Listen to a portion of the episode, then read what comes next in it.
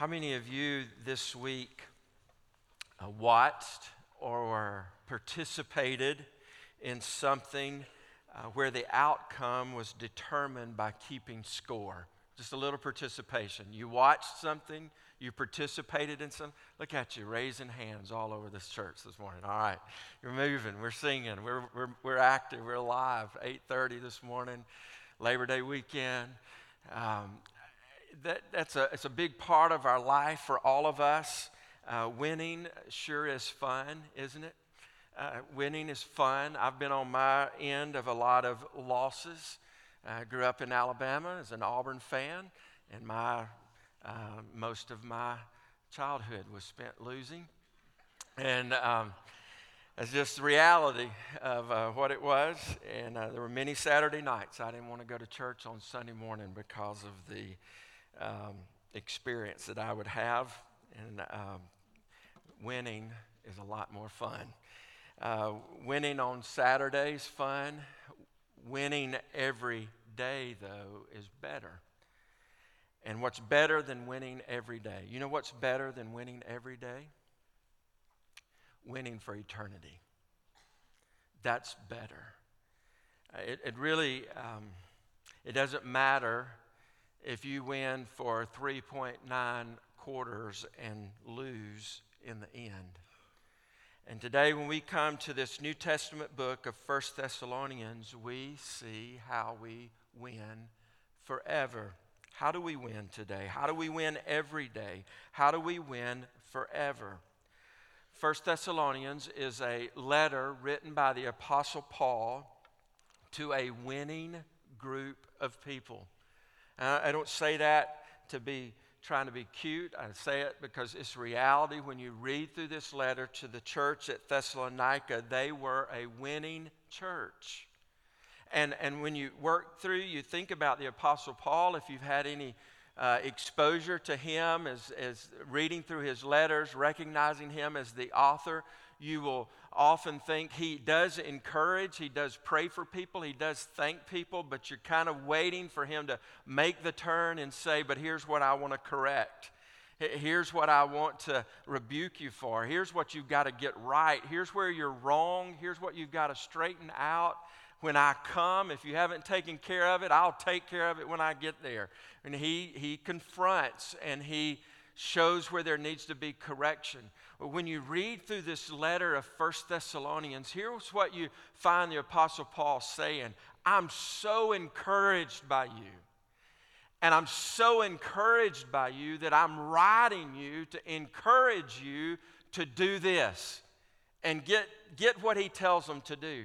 He says, Do what you're doing more and more do what you're doing more and more. Isn't that that's the kind of the conversations that I'd like to be a part of is to sit down with someone and them be able to say not here's where you're wrong, here's where you're wrong, here's where you're wrong, but for you to be in a position where it would say this is what you're getting right. In fact, you're getting so much right. I just want you to do that more and more. Think about your own life today. You have an encounter with the Spirit of God. You have an encounter with Jesus. He, he's speaking to you. You're reading the Word. You're hearing from the Spirit. Are, are you in a place where he, he would say to you, That's it? You're winning. Just keep doing what you're doing, more and more of that. For me, a lot of times I feel like I can't, I can't tell if I'm winning. A lot of times, I, I, I don't know if it's a, a ploy of the enemy. I, I, don't know if it's just the way spiritual life works. It often seems like when you're going about living everyday life, I find myself asking more times than not, um, Am I winning? I mean, am I getting this right? Is this what life is about? Is this what God is after? Would he is he cheering me on or is he saying, "Hold up"? And First Thessalonians really shows us what it looks like to win.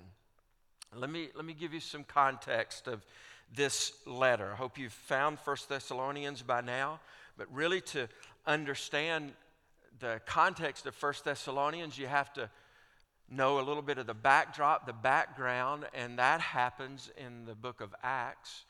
Acts chapter 16, Acts chapter 17, Acts chapter 18 covers the Apostle Paul's first encounter with the people of Thessalonica. And he's on a, his second mission trip, his second missionary journey. The book of Acts, he's, it gives us some details about how he's taking the good news of Jesus from Jerusalem to other parts of the world. And uh, this, he takes the gospel to other parts of the world. He now is on this second trip. He's been back to Jerusalem. He's reported what God has done. Acts chapter 16 tells us that he's trying to go to one place, but he gets rerouted. It wasn't because uh, a flight got canceled or a ship got canceled. He has an encounter where the, an angel of the Lord calls him, and we know it. Have you heard of the Macedonian call? He gets the Macedonian call. I want to. I personally have had the Macedonian call. So really, wow, that's spiritual. Uh, my first, the first church that I pastored call, was called Macedonia Baptist Church. I literally had the Macedonian call. Right out of seminary, that's the church reached out to me. That's where I wound up pastoring for eight years. How do you say no? I mean, if you're just reading scripture and you, you, you just, it feels so unspiritual to say no. I would think every Macedonian church around the globe must have a pastor. I mean, who, who could say no to a church calling you with that name? But Paul hears that and, and he says, No, don't go there, go here. And he responds and he changes his plans according to the leading of the Lord, and the gospel moves now from Asia into Europe. Think about that. How does the, how does the gospel of Jesus Christ, how does the good news of Jesus Christ move from Jerusalem, from the Jewish people to the Gentile people, from Asia into other continents and other parts of the globe. Here's how it was happening it moves from Asia into Europe, into Greece, and, and Paul takes it there, following the lead of the Lord. And the first stop there is he, he goes to Philippi. And then in Philippi, he's preaching the gospel, and the description of his encounter with Philippi was this he suffered there. In fact, the word tells us that he was shamefully treated in Philippi. He was arrested there, he was put in jail. There was a miraculous setting free of the Apostle Paul uh, from a prison in Philippi. Then when he leaves Philippi, he goes about 100 miles down the road to Thessalonica. And while he's in Thessalonica for a short time, he shares the gospel, and we're told that he was there at least three Sabbaths. Uh, we don't know if that means two weeks that started on a Sabbath and ended with the third Sabbath. We're not sure if there was more time beyond that, but we know at least he had three Sabbaths there that marks the time, very brief time potentially there in Thessalonica. And from Thessalonica, he leaves. Why? Because now in Thessalonica, uh, a, a mob comes together. The Jewish people get jealous of what Paul is saying, and they, it says that it stirs up some low-life people, some mobsters in Thessalonica, and they cause a great disturbance. And then Paul has to leave there, and then from Thessalonica goes down about 50 miles to Berea. Berea was a place where when Paul uh, preached the gospel, there were Jews there that knew the Old Testament scriptures, and it says they went and they searched the scriptures to see if what Paul was saying was true. And then from Berea, he goes to Athens, Athens, Greece. And in Athens, Greece, he has something sort of like an apologetics conference kind of thing. He, he finds that they worship gods from all over the world. They even have a God that was to the unknown God, just so they wouldn't miss any gods. And then the Apostle Paul stands and he debates there and he explains and expounds the good news of Jesus Christ. He reasons with them about the good news of Jesus. And from Athens, he goes to Corinth. And there in Corinth, he spends at least 18 months there, teaching the gospel Now, in, in, in, Corinth, it was much like the other places where there was shameful treatment, there were mobs, there were riots. In fact, teaching in the synagogue in Corinth, he met such opposition, describes him leaving uh, the synagogue in Corinth by shaking out the dust of his feet. He, he shakes it out. He's like it's this symbolic show of done with you. I've had enough. I, I, I clean my hands of you. And you know where he goes from there, from the synagogue? Across the street. He goes across the street and he finds a gathering place and he begins to lecture and teach there about the good news of Jesus Christ. And while he's there in Corinth, he wants to see the believers in Thessalonica so bad, but he can't leave this opportunity to teach. And here's what he does he sends Timothy. He sends Timothy back to Thessalonica. And he sends him, go find out how they're doing. He was, he was concerned about them. He knew they were suffering. He knew there was great affliction. He knew they were being persecuted for their faith. He knew they were going through really hard days in their walk with Christ. And, and Paul says, You got to go find out how they're doing. I can't get to them.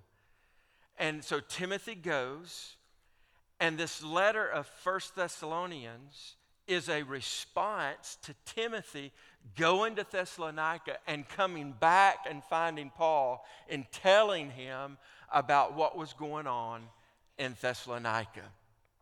And when Timothy gets back and gives a report of the church at Thessalonica, it, you get the sense that it just it blew Paul away. He had to be thinking, I was there for such a short time. Their hardship is enormous. They're probably shaking in their spiritual boots. They're probably rattled I don't even know if they're growing. I don't know who's left there that would believe. And, it, and it, you get the sense when, when I read again this summer through this letter of 1 Thessalonians, I was thinking Paul must have said, maybe had sports on my mind or something. I thought when Paul got the report from Timothy, he must have thought, man, the Thess- Thessalonica for the win. I mean, there it is. They're getting it done. And he writes them. And here's what he said back to them. Verse 1 Paul, Silvanus, and Timothy, to the church of Thessalonians in God the Father and the Lord Jesus Christ. Grace to you and peace. We give thanks to God always for all of you constantly mentioning you in our prayers, remembering before our God and Father your work of faith and labor of love and steadfastness of hope in our Lord Jesus Christ. For we know, brothers, loved by God, that He has chosen you. Because our gospel came to you not only in word, but also in power and in the Holy Spirit and with full conviction. You know what kind of men we proved to be among you for your sake. And you became imitators of us and of the Lord, for you received the word in much affliction with the joy of the Holy Spirit, so that you became an example to all the believers in Macedonia and in Achaia. For not only has the word of the Lord sounded forth from you in Macedonia and Achaia, but your faith in God has gone forth everywhere, so that we need not say anything. For they themselves report concerning us the kind of reception we had among you, and how you turned to God from idols to serve the living and true God, and to wait for his Son from heaven, whom he raised from the dead, Jesus, who delivers us from the wrath to come. He goes on and he writes about this report that he receives from Timothy. He writes about the words that he's hearing about them, the reputation that the Thessalonian believers had. And he commends them, brags on them, tells them he's, He, describes them, we'll see later in the letter this fall, that he describes them as, as being his crown, of being his source of joy. I'm often asked in different settings um, this question what, what would be a win? What would be a win when this is over? We're planning maybe some activity, some event in the life of our church, and somebody would say to me, Okay, when this is done, what would be a win? Oh, what, what would it look like for this to be a success? Well, think about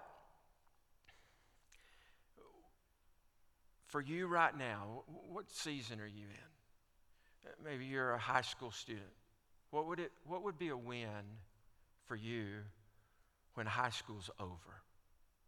What would it look like to look back on high school and say, I won in high school? You're in college and, and you're, you're started your freshman year or you're in your senior year.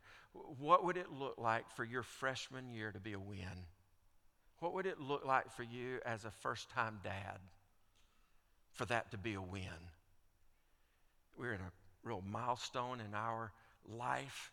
Uh, for the first time in a long time, everybody that I'm kind of related to, family wise, is in a semi permanent address, all right? Other than my house, all right? And so all five kids scattered in five different addresses. Even my mom this week, finally, my mom for a while, moved, settled in a place. I'm walking back into my house. I'm sitting back down late on Thursday night. And, um, and I think, am I winning? Did I win? Did we get it right? 30 years, my mornings have been affected by babies. Sometimes we don't know. There's no scoreboard. You don't know what a touchdown in life is. You don't know what a three pointer in life is. And sometimes we can feel like we're losing if things get really hard.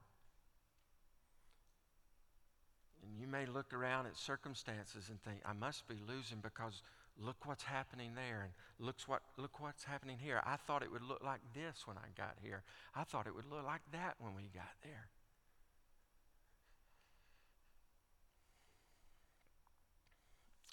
I, want to summarize this morning's message with this statement based on these verses. You're winning. You're winning when you recognize God does his most defining work in your most difficult days. You're winning when you recognize that God does his most defining work in your most difficult days. I, am not, somebody's, I'm, I'm just a few days in. Paul, Suzanne, y'all, y'all know what it's like to be empty nesters. I'm just a few days into this, and, I, and, and somebody asked me, How do you like empty nesting? Here's what I'm going to say without hesitation I love it.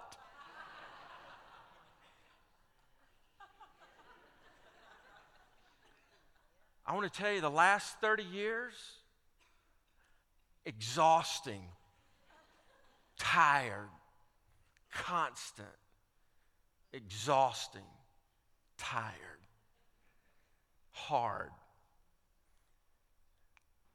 Good, rewarding, worth it. Amen. But in that, recognizing, you know what, God, you're doing in those hard days? You're showing me what matters. You're showing, you're defining the meaning of life. You're defining who you are, God, to me. You're defining who I am in this world. And in those difficult days, and I'm certain there are many more ahead. I'm not, I'm, I'm, we're not done. We're not done. There are lots of things to come. But recognizing in the moment of hardship, in the moment of affliction, in the moment of difficulty, that God's doing his defining work. That's winning. Look at it. it. He says in verse 6, he says, And you became imitators of us and of the Lord, for you received the word in much affliction. It was hard when you received the gospel. You were suffering when you received the gospel. Look over to chapter 3. Just dip over there for just a minute. Chapter 3, verse 1 says, Therefore we could bear it no longer. We were willing to be left behind in Athens alone, and we sent Timothy, our brother. He said, We couldn't stand it anymore. We were willing for Timothy to go to find out how you're doing. And he says, So we sent Timothy, our brother, and God's co worker in the gospel of Christ to establish and exhort you in your faith, that no one be moved by these afflictions. For you yourselves know that we are destined for this. For when we were with you, we kept telling you beforehand that we were to suffer affliction just as it has come to pass, and just as you know. He said, It's going to be hard. And I'm, I, I think this morning I was standing in front of you, so many of you, to say the difficulty in your life, the hardness in your life, that drowning sense maybe of life where I, you don't know if you're winning or not. Just you'll win and you'll be winning if you recognize God's at work even in the difficult times. He hasn't left you alone in the hard times, He's working. And what Paul does in the rest of chapter one here is he, he points out to them, it's like he said, let me, let me open your spiritual eyes that maybe it's like you may have the cataracts of hardship and you're not able to see clearly how God's at work in your life. And I want to show you. You know, one of the most encouraging things that you can do for another brother or another sister in Christ is to do what Paul is doing right here for the church at Thessalonica. Is to say to them in hard times, God's working in your life. They'll probably say, Really? You see that? Absolutely, I see it. I see God working in your life right now, even though it's hard, by the way you, and then you fill in the blank. And that's what Paul's doing here to encourage the Thessalonians. He's saying, look, here, and let me give you these real fast. Number one, he says to them, God's, God's working in your life. He's defining who you are in your life. He says to them, number one, you're chosen. It's hard. Have you missed God? God leave you out? No, he says, you are chosen. Verse 4 For we know, brothers, loved by God, that He has chosen you because our gospel came to you not only in word, but also in power and the Holy Spirit with full conviction. Paul writes back to the church at Thessalonica and he says, Remember the day you believed. And remember the reason you believed is because God chose you. Now, we, we read a verse like that, and depending on kind of where our perspective is coming from, we can grab a hold of that word chosen and say, there it is, election. Let's talk about it. Do you know when you read through the New Testament and election is talked about, or God choosing people, identifying believers as the chosen, do you know the context of where that is mentioned over and over again? It is mentioned over and over again as a source of encouragement to believers.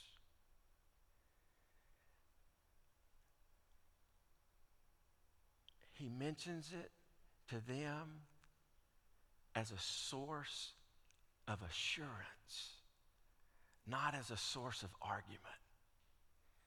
And uh, God help us to not let the doctrine of election or being chosen become characterized as what people argue over. Let the doctrine of election and assurance become uh, the doctrine of being chosen and election be what we use to, to settle assurance in our heart, to be encouraged that God would pursue us and go to such great lengths and we would be able to celebrate. Paul is celebrating with the church at Thessalonica, wanting them to know hey, look, you're right with God, you're winning with God. He chose you.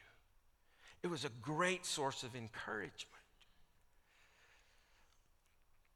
He says, The gospel came to you in power. Did y'all hear what happened here last Sunday? Those of you who were not here, those of you who maybe were here in this hour, by the but last Sunday did that unusual thing. Somebody referred to it this week as a Bible scavenger hunt. Uh, and they, we, we took verses of Scripture, we wrote page numbers on those verses of Scripture to get us to the next page. And I read those verses and told you the page numbers for the next page and read those verses and gave you a sample prayer. And when last Sunday's services were over, six people had prayed to receive Christ. Now, listen, do you, you, you could look back at last Sunday and say, Pastor Carlos basically read verses and gave us questions, and we wrote numbers on a New Testament Bible. And what happened? We found out that the gospel is more than words. We found out that the gospel is the power of God under salvation. And just by presenting the good news of the gospel, people were convicted of their sin. They were convicted of the love of Jesus, and they received Jesus as their Lord and Savior. And they were saved last week just by the power of the gospel. And friends, listen, today when you're thinking about your life, remember that it was not words that convinced you, it's the power of the gospel that came and changed your life. You are chosen. Number two, Paul says, you are imitators. You are imitators. Good verse six. He says, You're winning because you became imitators of us and of the Lord, for you received the word in much affliction with the joy of the Holy Spirit. You became imitators. He says, You looked at our life. We were only with you. They knew, they knew the context. They were only with them for a short amount of time, at least three Sabbaths. He said, What you did was you copied us, you imitated us. You, show, you, you saw how we worked with our hands to provide for ourselves. You saw how we interacted with people. You saw how we taught the word. We saw, you saw how we interacted with us, and you followed our example. And he, and he celebrates them. He, he says, You became an imitator of who we are.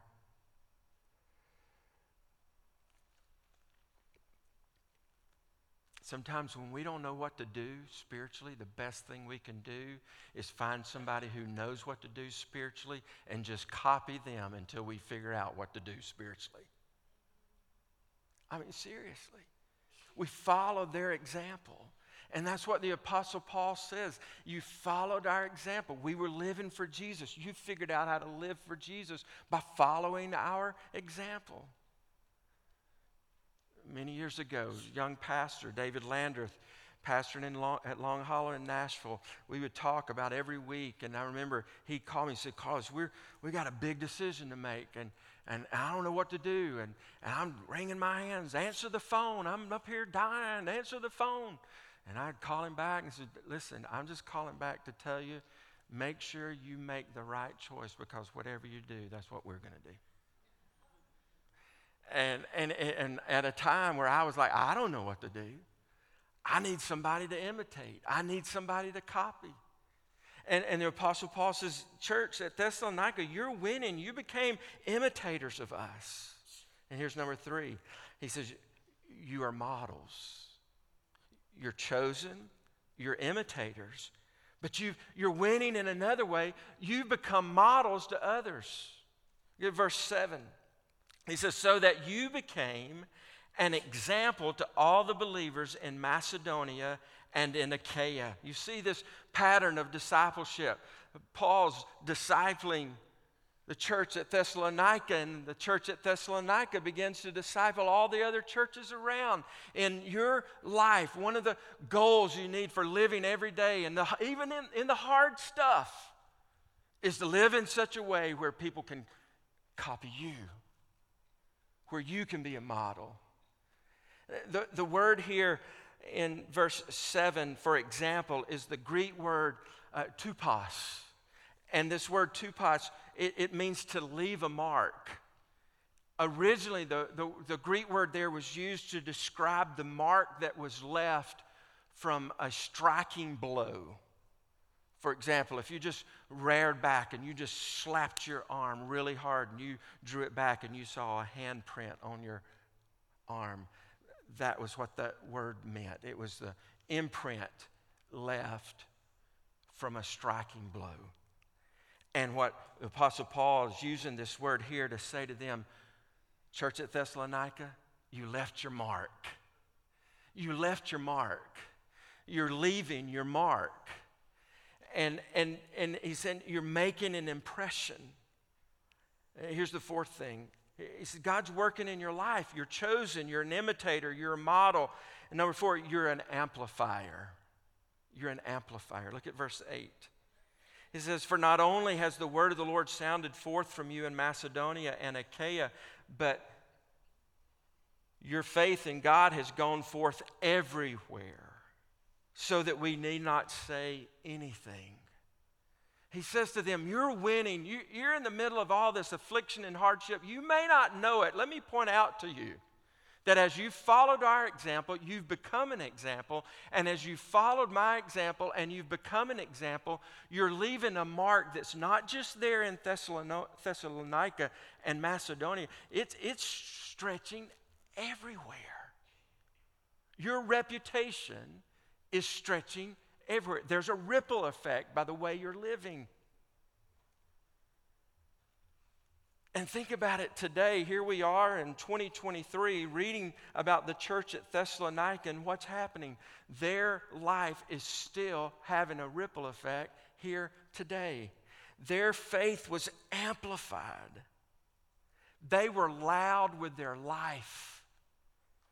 He says, You became an example to all the believers, not only by the word of the Lord sounded forth for you in Macedonia, but your faith in God has gone forth everywhere so that we need not say anything. That we don't have to talk about it. People are just seeing the way you live. You remember those uh, science experiment maybe you did years ago where you took the string and you you poked a hole in the bottom of a paper cup and tied a knot, and you pulled the string over and tied a knot in the bottom of another cup, and you stretch across the room, and you could talk into that cup, and the person could put the cup. Y'all, did y'all do that in Georgia? Uh, uh, just that you, you, talk through the string, and, and, and the, the, the sound waves over here into this cup would travel that string, and it would be amplified in that cup on the other ear. The Apostle Paul saying that's what's happened. The way you're living right here is traveling. It's, you're giving an example, you're giving a model, you're amplifying Jesus. And then here's the fifth thing He says, You're ready. You are ready. Ready for what? Ready for the day. Ready for every day. Ready for eternity. Look at it in verse 9 For they themselves report concerning us the kind of reception we had among you and how you turned to God from idols to serve the living and true God and to wait for his Son from heaven, whom he raised from the dead, Jesus, who delivers us from the wrath to come. The Apostle Paul says, I want you to know you're winning, and here's how you know you have a ready salvation. And when Jesus Christ comes back, when He comes back, you don't have to get ready. You're already ready. You've turned from idols. You've turned from what you were trusting in. And there's been this radical change in your life to what you are trusting in. And now you're serving the Lord, not serving idols, and you're waiting and watching for the return of Christ. You're winning. So let me apply this to our life. And and just some closing application. How can we make sure we're winning? Number one, turn to Jesus and trust Him alone with your life. You can be good morally. You can attend church every week. You can come to the 8:30 service. You can give. Uh, you can teach. You can be known as a good guy, have good moral business ethics, all of those things, and in the end still lose. Doing all those morally good things are like winning for th- 3.9 quarters. But if you end this life without trusting in Jesus Christ, you lose. You lose forever. And, and, and today,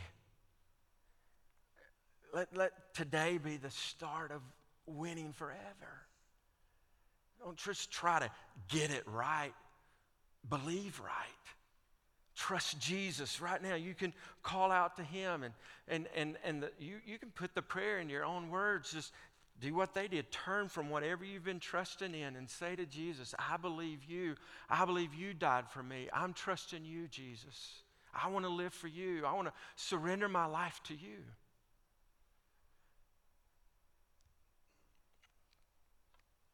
Secondly, find you someone that's winning and copy them.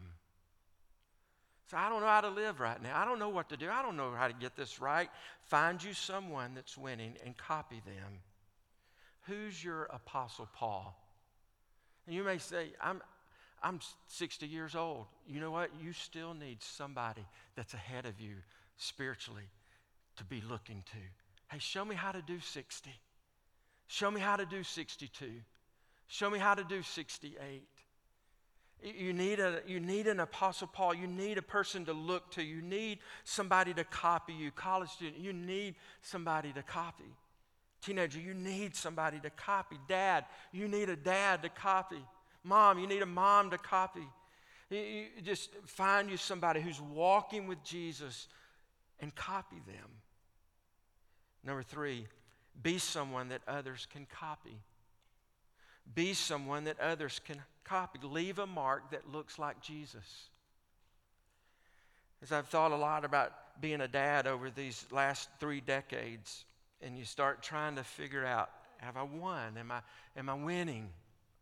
And it's, it's not very profound, and I won't write a book on this ever, but here's, here's what it boils down to what my parenting has been. My parenting as a dad has been this. If my kids choose to copy me,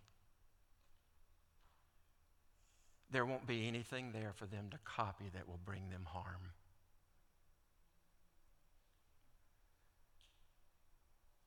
That will hurt them in this life or hurt them in the next life.